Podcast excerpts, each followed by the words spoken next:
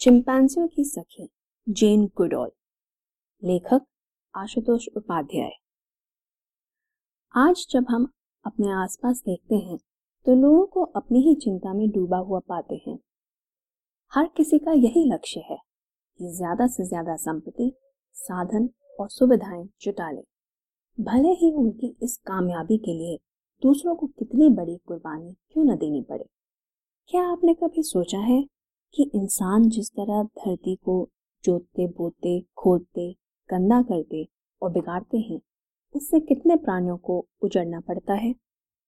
वैज्ञानिक चेता रहे हैं कि अगर हमने अपनी आदतें नहीं बदली और प्रकृति का अनियंत्रित दोहन जारी रखा तो हम शायद अगली सदी का मुँह नहीं देख पाए। आज धरती को बचाने में जुटे वैज्ञानिकों में एक बड़ा नाम है मशहूर वानरविद जेन गुडॉल का। जेन गुडॉल ने अपने जीवन के 40 साल चिंपैंजियों को जानने, समझने और बचाने की खातिर अफ्रीका के जंगलों में बिता दिए। उनके काम की बदौलत आज हम मनुष्य के सबसे करीबी रिश्तेदार के बारे में बहुत कुछ जानते हैं। आज हम जेन गुडॉल की कहानी सुनेंगे। वैलरी जेन मॉरिस गुडॉल का जन्म 3 अप्रैल 1934 को लंदन में हुआ था।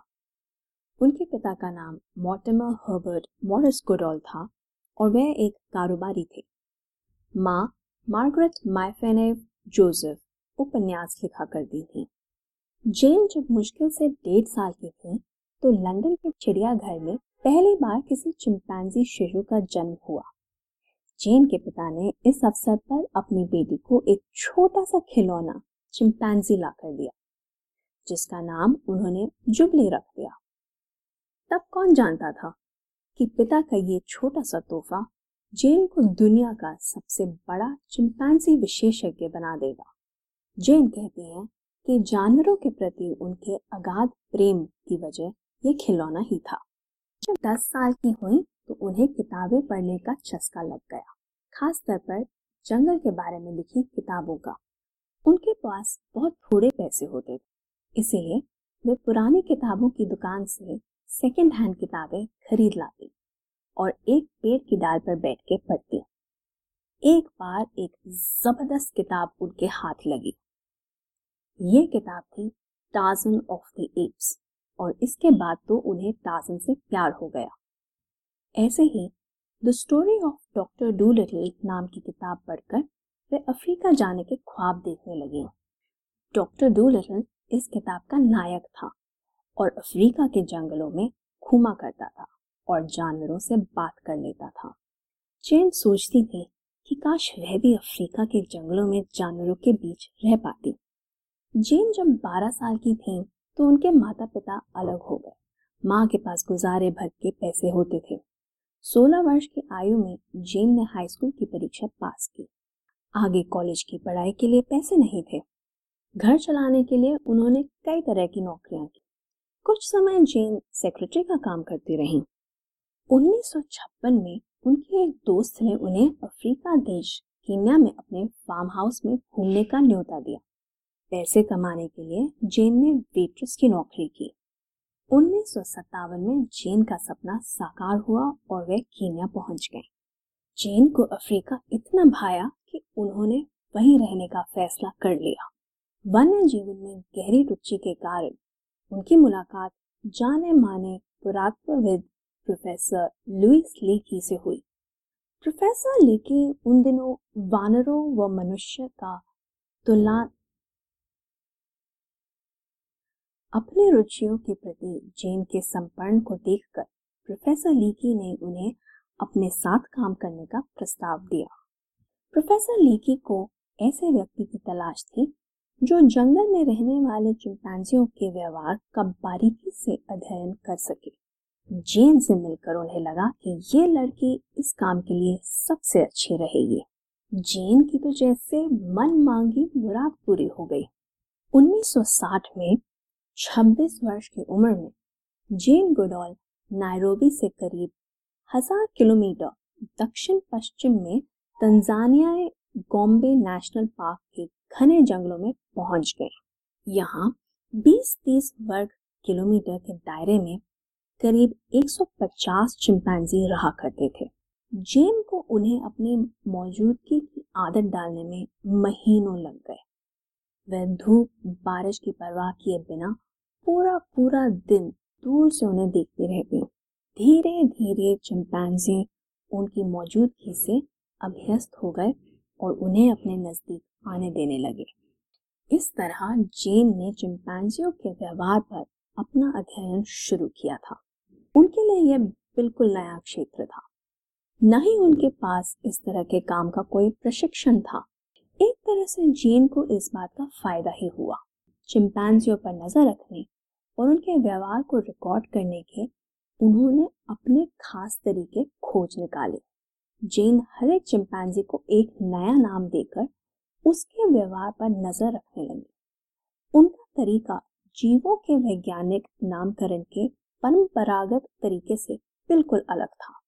जहाँ अन्य वैज्ञानिक जानवरों को नंबर से पहचानते थे, जेन ने हर एक चिंपैंजी को उसके व्यक्तित्व के अनुरूप नाम दिया।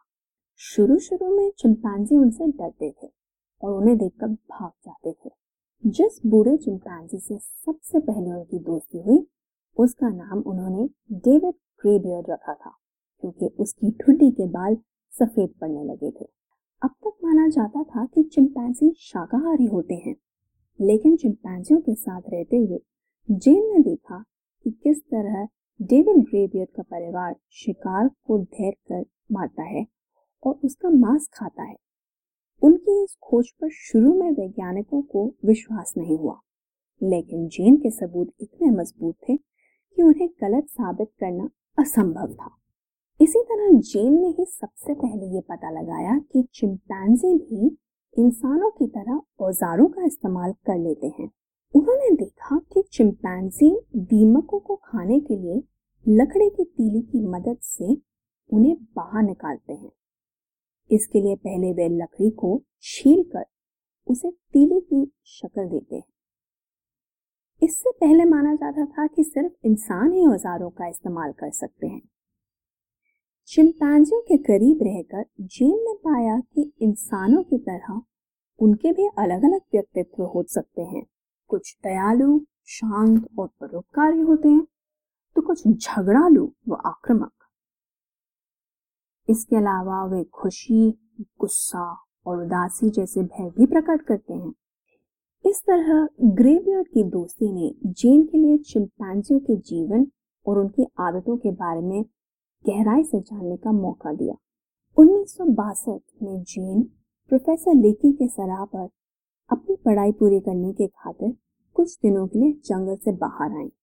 उन्होंने कैम्ब्रिज विश्वविद्यालय में दाखिला लिया और पीएचडी की डिग्री हासिल। अब तक उनका नाम और काम काफ़ी शोहरत हासिल कर चुका था। वह चाहती तो किसी नामी विश्वविद्यालय में पढ़ाते हुए आराम की ज़िंदगी बिता सकती थी। लेकिन जेन तो जैसे जंगल के लिए ही पैदा हुई थी। वह चिंपैंजियों के अपने परिवार में वापस लौट आई। लेकिन अब चिंपैंजियों के जीवन में मुसीबतों के बादल मंडराने लगे थे। औद्योगिक जरूरतों के लिए बड़े पैमाने पर पेड़ काटे जा रहे थे। चिंपैंजियों की रिहायश का इलाका सिकुड़ने लगा था। शिकारी उन्हें मारते थे और उनके बच्चों को चिड़ियाघरों या शौकिया शहरियों को ऊँची कीमत पर बेच डालते थे। जेन को लगा कि चिंपैंजियों को अगर बचाया नहीं गया तो वे पूरी तरह खत्म हो जाएँगे। चिंपैंजियों के बारे में जागरूकता चिंपैंजियों के बारे में जागरूकता पैदा करने के लिए वे दुनिया भर में घूमने लगे। उन्होंने सरकारों को चेताया और वन्य जीवों के संरक्षण के लिए अपील की। जेन ने चिंपैंजियों पर कई किताबें लिखी। 1977 में उन्होंने वन्य जीवों के संरक्षण के लिए जेन गुडॉल इंस्टीट्यूट की स्थापना की। 1977 में उन्होंने वन्य जीवों के संरक्षण के लिए जेन गुडॉल इंस्टीट्यूट की स्थापना की। आज यह संस्था चिंपैंजियों पर वन संरक्षण के लिए बड़े स्तर पर अभियान चलाती है। उन्नीस सौ इक्यानवे में जेन ने तंजानिया में 12 बच्चों के साथ रूट्स एंड शूट्स कार्यक्रम की शुरुआत की। आज 120 से ज़्यादा देशों के बच्चे इस अभियान के सदस्य हैं, जो धरती में जीवन को बचाए रखने के लिए अनेक तरह के जागरूकता अभियान चलाते हैं। जेन अब भी तंजानिया के जंगलों में जाती हैं।